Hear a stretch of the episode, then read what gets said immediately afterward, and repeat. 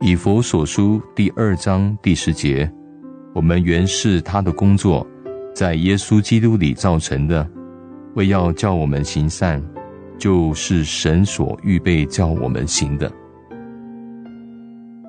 神为我们的人生定有一个计划这计划包括每日生活中细微末节的事我们要按照神为我们所预备的而行善。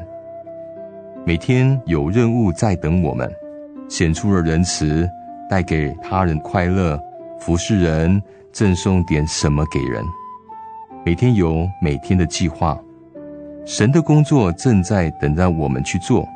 重要的乃是我们看出那等待我们去做的工作，同时又甘心乐意的去做。做神预备我们做的善工，是忘记个人苦恼最好的方法。当我们看到每一件事上都有神的旨意的时候，生活微小的事情就变得有意义了。有些表面看来不重要的事，但是以属灵的眼光来看就不同了。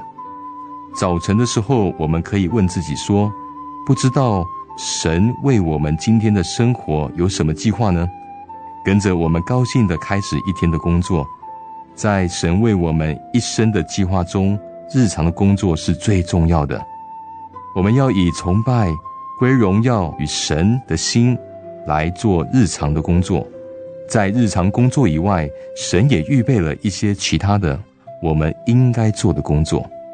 神的善工今天正等待着你去做。